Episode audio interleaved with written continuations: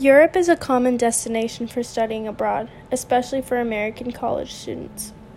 This is mostly due to the rich culture of Europe that lures young people to pack their bags and explore a different way of life.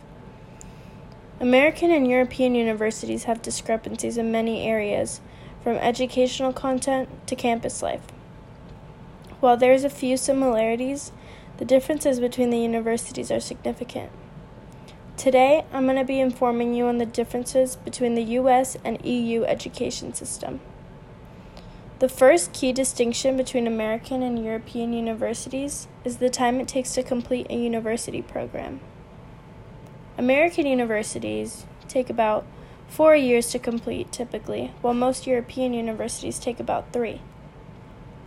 In terms of class content between both types of universities, American students choose majors and minors, with potentially being able to double a major or minor.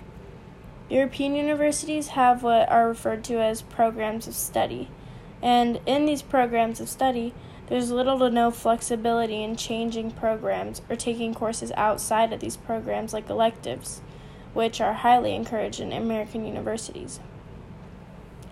Additionally, American and European universities differ greatly in terms of living accommodations. Dorms are common for college students to live in while attending American universities, especially as freshmen. This concept of college housing, such as dorms, is much less common in European universities. Because of the locations of many European universities and the compactness of the surroundings, many European college students live in apartments or other types of off campus housing. Here at SDSU, we pay an average of $1,600 to live in dorms, compared to 600 to $1,000 rent for an apartment in Europe. So we pay more to live in a single shared room with a community bathroom, kitchen, and laundry facility than students in Europe pay to have all of these amenities in one apartment for themselves. When it comes to tuition and living costs, the two systems are very different. In the US, college is usually very expensive. In Germany and many other Western, Central, and Northern European countries, tuition is free, at least for nationals and often EU citizens. The only cost students have to cover are living expenses. But if a German student, for example, can't afford their living costs, the government has a support system that covers all or parts of these costs.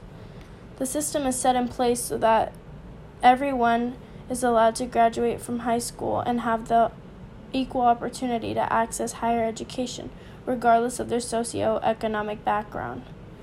Similarly, U.S. schools offer financial aid for students who apply, which can cover a large portion of tuition and fees. Ultimately, the cost of university is much higher in the US than in Europe. Compared to the average price of tuition at SDSU, which is $15,000 a year, the prices of universities in France cost about $3,000 to $4,000 a year, a fraction of the cost. Campus life also greatly differs. American universities have campus areas for students to come together, hang out, study, get food, allowing students to build relationships with one another and socialize. In European universities, there's libraries, research materials, study spaces, and the occasional cafe, but there is not usually the abundance of casual meeting spots that are, that are found in American universities. Furthermore, college sports and the culture surrounding it greatly impact American universities, especially college football. This sports culture seen in American universities holds little to no presence in European universities, as these universities are seen as solely places to study. While soccer is an important sport in European culture, for example, there are no college club teams or competitions. Contrastingly, American universities have a huge hype and culture around school spirit and sports,